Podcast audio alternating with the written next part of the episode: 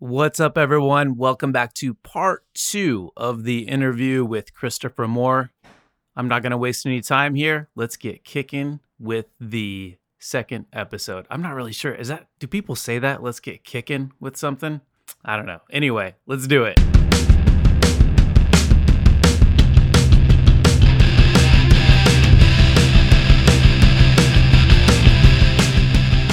In an attempt to find out what affects Chris on a day to day basis, I asked him what pisses him off in life and conversely, what brings him joy. Um. Wow.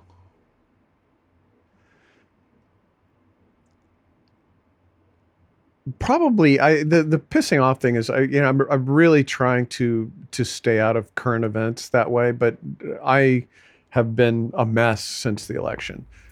Totally understandable. And uh, I think a lot of us can relate. and and I, I quite honestly haven't got much done because I don't do good work when I'm just furious, and I've been sort of furious about that. So so on a, on a real practical, right now basis, um, th- that can uh, uh, sort of the outrageous hypocrisy of of people in power really pisses me off, um, and that I don't know if that has anything to do with me as an artist. It just has to do with me in the world and having enough time to, you know, and freedom to be able to know what's going on. Um, in in my personal life, people that just don't hit their mark, people that say I'm going to do this by this time, or um, you know, I this is going to be this, you know, I'm I'm going to turn this in at this point, or I'm going to deliver this at that point, and then they don't do it. It really infuriates me. Really will send me over the top. Um, yeah, and it's not, and I am definitely not a type A personality. As far as you know, I don't. Uh, I'm, I'm certainly not OCD, and I and I I live in chaos um, physically, but but uh, it's just that I hit my marks, and it's not easy. It's it's constantly. Oh my God, I've got a a, a deadline that just is blinking on the calendar. You know, like a, a neon sign outside sign outside of my window 24 7 you know this is the deadline and it's always out there and i always have to hit it. And i usually hit it. And if i don't hit it it's i you know i call and say look can i have two extra weeks or can i have three extra weeks or if i send this in can you get to it right now? And often um, the editor will say well no I, I even if you send it tomorrow i can't get to it for three weeks and i'm like fine i'm going to work on it for three more weeks and and so when i hit those marks you know or if i say i'm going to be somewhere um, I I'm there. Um, and so when somebody doesn't do that, I'm infuriated. Um, just I you know it's it's it's disrespectful. It's it it you know I, I don't really I can't rationalize. It's just anger. I mean, if I was if I could really if I really had a, hand, a handle on it, I wouldn't be angry. I'd just be understanding about it. You know, but but it piss that pisses me off.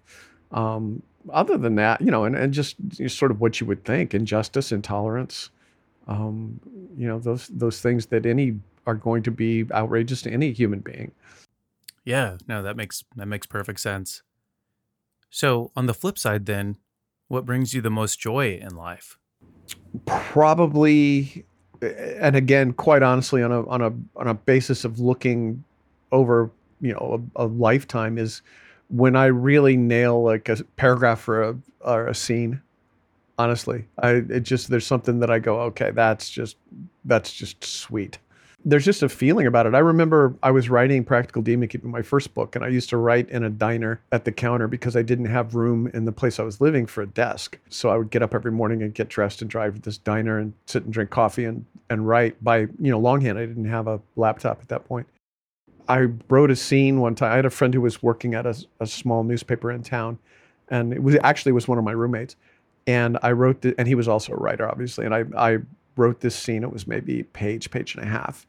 And I just went, oh, this just, this is the best thing I've ever written. And I got in the car and drove down and ran up. And he was in the dark room because he was their photographer too. And I'm like, dude, I got to read this to you. And he's going, wait, I can't open the door for another two minutes. and, um, and, uh, you know, I just stood there. I remember, I remember just standing there and, and outside of the dark room reading this scene to him because I was just so ecstatic about it. And that's 30 years ago, you know, and I still remember that moment. So those those are the greatest moments. Is just when you get it right, and and it's and it's very visceral and uh, it's not uh, self-aggrandizing. Right. It's just answering your question. What's the most satisfying? You know, what's what give, brings you joy? It's just not that you know, not that this is going to be in the world and make me famous. It's the man, I pulled this off. Right. And do you remember that particular scene? Yeah, it's uh, and, and it's and, you know, in retrospect, it's not like it doesn't enlighten the human condition that well, but it's just a scene about this woman, Mavis Sand, um, who is a bartender, and she and she over the years has had so many. Basically, this the the scene is maybe three paragraphs, and it talks about over the years each of these parts of her body that has been taken, you know, by death. Like you know, her, you know, she has a pig heart valve, and she has um, you know, she has artificial knees and artificial hips, and all this stuff has gradually been gone. And the scene sort of ends with saying, "So when the when her time finally came, you know, death would be like slipping into a warm bath," and and that, um, you know, because she had lived so long with it. And I don't remember the obviously the exact wording, but that was the scene that I went, "Oh yeah, Oh yeah, uh, you know I would high five myself if it wasn't embarrassing, um, and uh, so yeah, that's it's probably that, and and and then you know the things that give anybody joy. Um, I I don't have kids, I so I suppose that that's what most most people would answer, um, but uh, you know it's that my work is really where I drive most of my despair and joy both. So yeah, right, got that going. Sure, and you know, whenever I'm reading your books, I always think, wow, is there anything that happened in, in Chris's life that kind of inspired some of the the crazy stuff that he writes about? So, is there anything in your life that has happened that's kind of crazy and you could, that you can pinpoint that has led to some of the writing? I don't think there's been. I mean, there have been a couple of scenes, literally just scenes, um, that came out of dreams. You know, where you just sort of have that unconscious combining of images that wouldn't you would never put together in a logical manner. Um, you know, so there's that as far as the supernatural stuff, but much of it is just working within a, a context of of rules that were set up. You know, I we all I think are reading things like Peter Pan when we're little, and you know, shit about talking bears and you know, all that kind of stuff. Everything you read about when you're little, a mouse and the motorcycle is supernatural. So I think what I do in my work as far as story goes is just extrapolation of that. It's not again looking for anything autobiographical isn't going to be it. I mean, there there are certainly research uh, opportunities where I have an experience, you know, because I put myself there that I can work into a book you know, Island of the Sequin Love Nun, I went out to the outer islands of Yap and lived on this island where the, you know, the highest level of technology was a thermos. And um, and a lot of the little moments that I had, I work into scenes in that book, you know, and, and the characters are people that I met there. Um, obviously, you know, made to do things that they didn't do in real life, but the characters are definitely based on real people. Yeah, like the shark guys, right? Yeah, that that all those people are ba- yeah, all those characters are based on people I met. Oh wow, so you actually had what was it called? Tuba? Yeah. I yeah. Think. Every yeah. night. And Had to. Yeah. Every night. Yeah. Yeah, and betel nut too, right? Yeah. How yeah. is that by the way? I've never tried it's it. It's horrible. It's horrible. it's just, it's like eating sand. Oh, well, um, all right. Yeah, it's because you put powdered lime on it, which is what gives it its uh, sting, I guess. And it and it so it's it has very little flavor and it has this um, this kind of burn to it because of the, the powdered lime, which is, makes a chemical reaction. But the powdered lime is sandy. You know, it's burnt coral is, is where they get it. And so it's, it, you know, it, it, for one, wears your teeth away. If you do a lot of betel nut, it turns your teeth black. A lot of the people of, of the Micronesian islands are, or any place that use betel nut, their teeth are black.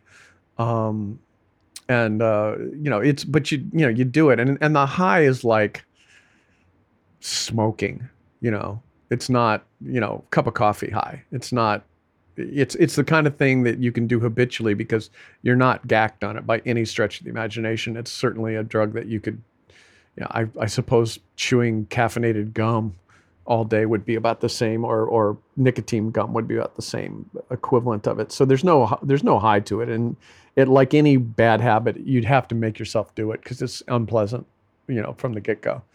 Uh, and and tuba is just horrible. It's like drinking alcoholic dishwater. Um, but the, the guys wouldn't talk to me if I didn't go to the men's drinking circle, and I needed them to talk to me to have a book. So even though I had been sober at that point, like seven or eight years, um, I I went to the men's drinking circle every night and passed around the little coconut shell full of tuba. Yeah, and do you know how they're doing right now? I don't know if there's some way that you can keep in touch with them. Um, well, there, yeah, there's no internet. Um, they, I got a, uh, I got a note from an email from the chief's daughter about who I stayed with probably five or six years ago, and she was on, um, God, it's it's a more Palau, which is a much more technologically um, advanced island. You know, they do have internet and stuff. And she sent me an email saying everybody was okay. But I mean, it's been so long. That was like '95, I think I was in in Yap. So and and I've moved. It's it's far. There's it's not on the way to anywhere, and and you move on. I mean, at some at some point that may be my character flaws that I don't keep those relationships with people. You know, I have I haven't seen any of the people. I lived on Crow Reservation for Coyote Blue, and I haven't seen any of those people since. Um, um, the people that I that I met when I did Fluke, I've kept in touch with, and I you know, in fact spent Christmases with the guy who was the the photographer character in there. I mean, we're very good friends, but but it's just you know when you write about a bunch of different stuff and you go to different corners of the world, um, you know, you don't. It's it's tough to maintain friendships when again you spend most of your life locked in a room by yourself. Uh, uh, making clicking noises and maybe and there are people that probably do it but i clearly don't have that ability. That's really cool though that you're actually able to go out and live it to develop the story. I don't i don't really know how many other authors do things like that. I i don't know either. I i just thought that it was i, I early on i realized that um you if if everything comes from your imagination or some academic research you're never going to be out in the world and have a life. So so doing if i was ever going to have any sort of adventures i had to make that part of my work and um you know those those things have sort of calmed down from you know going and living on an island somewhere um to you know hanging out in paris for two months but uh it, it's it, it always brings something to the book. My wife said that to me when I was I was going to write Lamb, and as there always is, there was political unrest in Israel at the time. And I said, I don't need to go. I'm writing about people that have been dead for 2,000 years. There's not going to be anything that I get. And she said, Go. You always get something that you never could have anticipated. And and so I went and, and I spent like three weeks in Israel. You know, I took like the Footsteps of Jesus tour. I, I went into a travel agent, which was a thing that they there still were then, and I said, "Look, I want the footsteps of Jesus. I want to get in, get out, nobody gets hurt."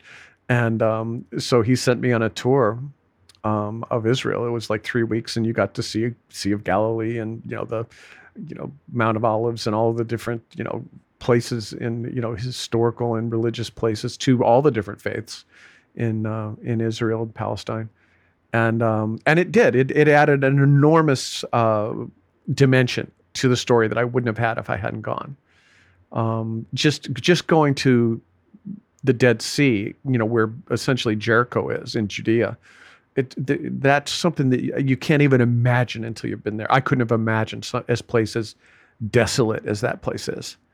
Um, and and so when I have you know a scene from the Bible when uh, which is two lines in the Bible, I think, when Jesus heals the two blind men in Jericho, you know, the first thing they say in Lamb is, is so this is it? And he's like, yeah, you can see, behold. and they're like, yeah, I really thought there would be more color.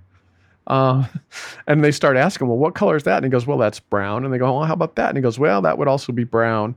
Um, because because man, when you're in Jer- when you're in Judea or what was Judea, that's the only color you're going to see. It's various shades of brown and tan. Um, there's nothing green or or any other color there. So so that you know it does add dimension. You know, and and uh, for uh, virtually everything, you know, a lot of the books are set in places where I live, so I don't have to do that. Um, I think four of my books or five of my books or six of my books are set in San Francisco, where I live. Um, three of them were set in Pine Cove, which used to be where I lived. One set in Hawaii, where I, I went first and then went and lived for a few years afterwards. And it definitely comes out in the books that you really know the places that you're writing about. Now, do you have any advice for any aspiring writers out there who are wondering maybe a couple things?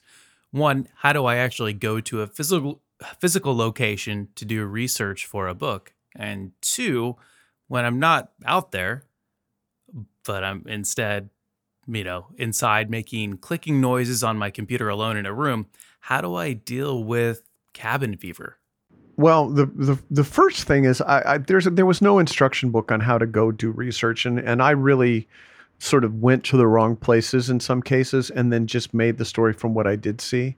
Like I did, uh, I went to Micronesia for uh, Island of the Sequin Love Nun because I was going to write about cargo cults, which was something I encountered in in anthropology 101 in in college and it was interesting and a lot of my books are all based on what's cool you know like if you go through and and take a whole 100 level ethnography course the thing that's going to one of the things that'll stand out is cargo cults are cool you know?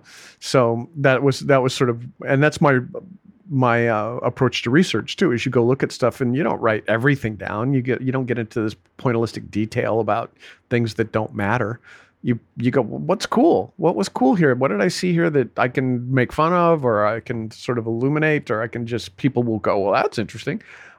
And uh, you know what what's vivid i guess is a better way to describe it but and i didn't know how to do that. I just would throw myself into i just went to Truk because there were 61 japanese warships that were sunk in the lagoon and I wanted to scuba dive them and I just sort of walked around asking people you know? It was it was I was just as pathetic coyote blue. I just was going to write a, a, book about the Native American uh, trickster god coyote and I was like well, they have Indians in Montana. I'll go to Montana. I know a person in Montana. So I went to Montana, started asking around. I just remember I picked up a hitchhiker and driving from Seattle across Spokane into Idaho and into Montana. And this this guy was obviously Native America, uh, Native American. I picked him up right outside of Seattle and we were driving all the way across the state to Spokane and I, this poor guy just I grilled him. It was like you know, and it was like he would have been. I would have much rather have had somebody try and murder me than talk to this guy. Because I was like, so what's it like to be an Indian? Have you always been an Indian? What's it like when you get up in the morning? What's an Indian breakfast like? You know. I mean, not quite that blunt. I was trying to, you know, but yeah. i was in this ridiculous sports car I bought with my first advance on my first book, you know, my my zing thing, you know, and uh, and this poor guy is hitchhiking across spoke uh, across uh, Washington State, and he's got to listen to my stupid shit. So it was just. I'm sure he tells the story it's it. I his version is a horror story. Um, but uh, but uh, so my answer is you know what would my advice be is is you know try not to get killed. Um i love it. I'm writing that one down. Yeah. Yeah try not to get killed. Uh and and you know if you can read ahead of where you're going that's probably a good idea. I didn't always do that um, but but uh, some of the more extreme research things that I did, you know, there uh, really wasn't a discernible internet when I did them. There was like email, and um, in the early '90s up to, to the mid '90s, you know, and and so there wasn't the ability to just click on. I wonder what it's like in Billings, Montana. You know, you just couldn't do that, and so you you know get as many books as you can. But because my whole uh, reason for going was to have you know what's it like vividly, viscerally in person.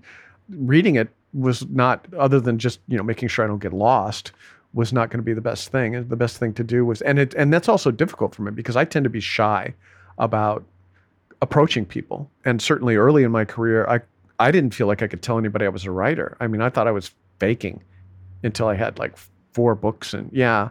I'd read this this quote by Saul Bellow probably when I before I'd written a book, and he said of those writers who write a first book, publish a first book, ninety nine percent of them will never write a second, and of those who write a second, ninety nine percent of those will never write a third, and so having read that, I was like, well, I can't until I write it, publish at least three books I can't really. I don't know if I've even made it.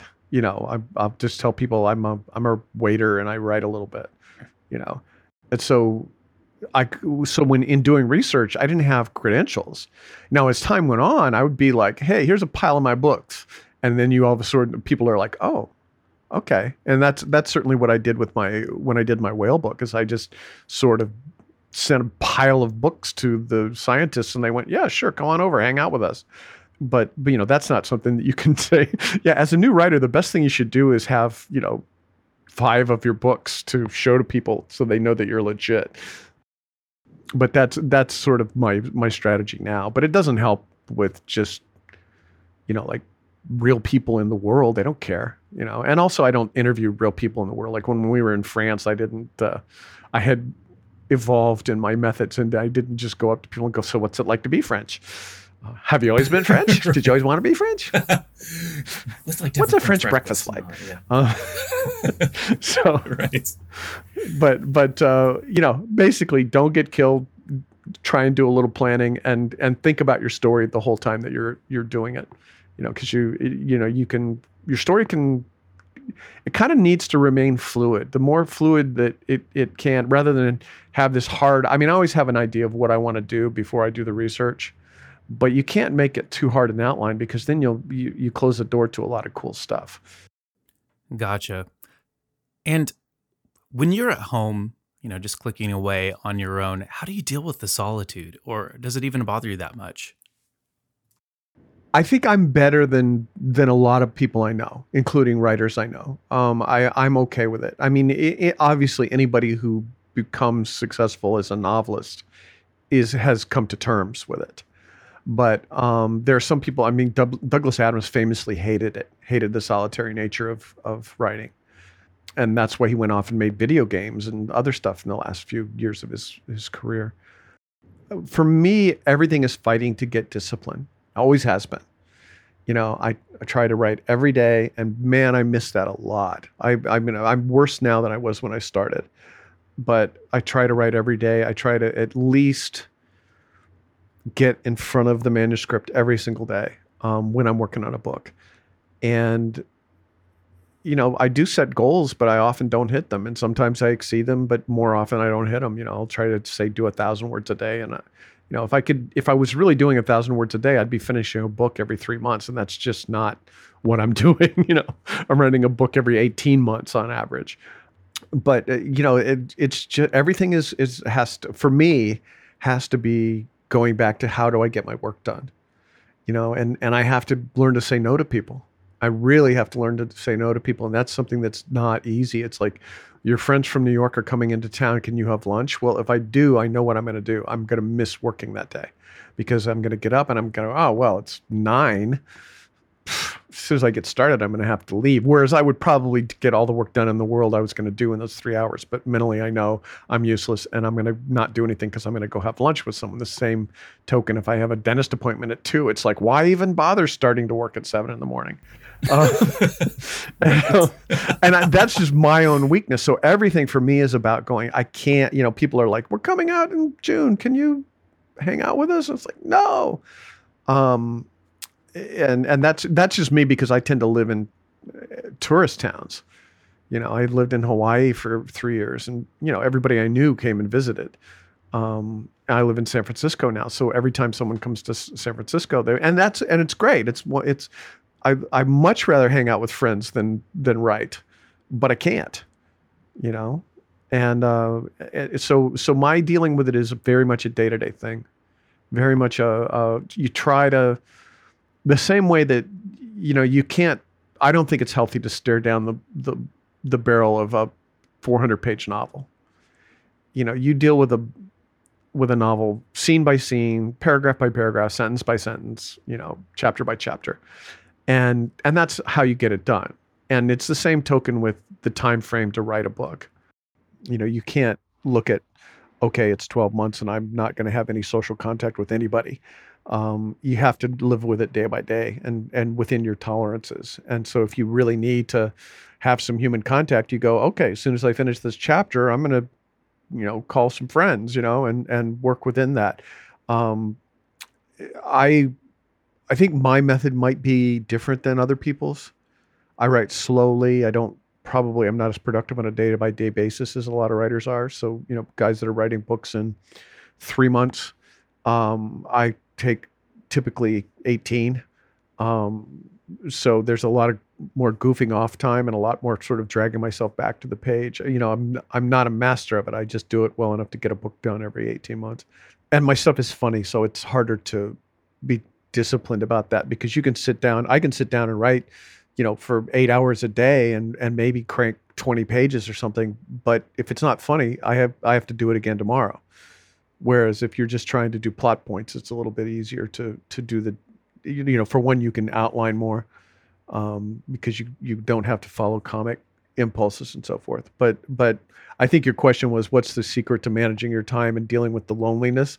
And the the secret is, you know, you just do it as long as you can. And then, you know, you go, look, I'm going a little bit loopy. And the people in your life need to understand too, and that's not going to be an easy thing to get. It's it's one of the hardest things is to get everyone else to understand that this is your work and it needs to be it needs to be treated as if you were showing up to you know see patients or you know build houses or whatever else somebody else's work is. It's I, I it almost feels embarrassing sometimes to say to someone i have to work. You know because they're like well why can't you just go out to lunch? You know you're you know nobody cares whether you finish this or not and that's especially really uh, well yeah that's i mean that that's especially the case when you're starting out you know, they, because you know how pretentious is it? I'm writing a novel. I can't have lunch with you because I'm writing a novel. It's going to be the best um, one ever. Yeah. I need to illuminate the human condition and the human heart in conflict with itself. exactly. I can't have lunch with you. Um, so, yeah, it's it, again, it goes back to that balance thing and and I think everybody finds their own way. But you just you always have to end up back at the page because it's not going to get done otherwise. So whatever it takes to get your ass in front of the page, that's what you got to do, and and without distractions. I mean, Christ, the internet is is the one of the worst things to happen to a writer. You know, to be two clicks away from everyone and anything is right? is it's yeah, it's murderous to productivity. I mean, it's great if you're like, I wonder if these this tree grows at that altitude or some stupid detail nobody cares about to be able to know that instantly. But it's it's just murderous for productivity. Um, if I were the strong, if I were strong enough, I'd say what you want to do is hardwire unplug from the internet when you write. But I've never been strong enough to do that. So, you know, I was up north at I have a writing hovel up north in Sonoma County, and the fires the fires knocked the internet out last week when I was up there working, and I panicked. I mean, I had plenty of food, water. I was 30 miles away from the nearest fire, and I was supposed to be working, and I'm like, Jesus Christ, what if they're saying something on Twitter that's a thing? Seriously. I mean, I couldn't believe it. it was like a, it was like, oh, what do you? It's like someone interrupting your drug source, or it was really sad. Yeah, I call my wife and go, "I'm coming home." She's like, "Why?" And I was like, "To escape the fires," you know.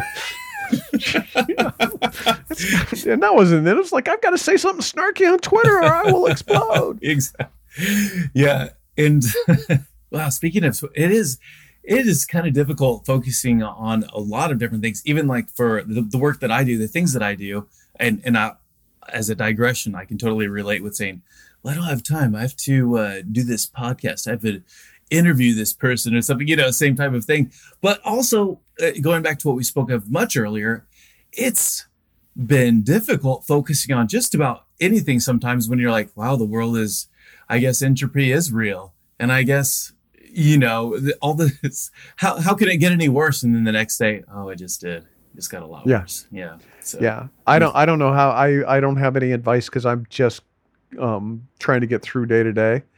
And, um, and, and we don't want to go down the political rat hole, but Jesus Christ, it's just is, it's, it's so ridiculous. And, and it's right there you know it's right i mean you get on a plane and and you get off two hours later and the entire world is crumbled while you were on the plane. It's like we're at war with who?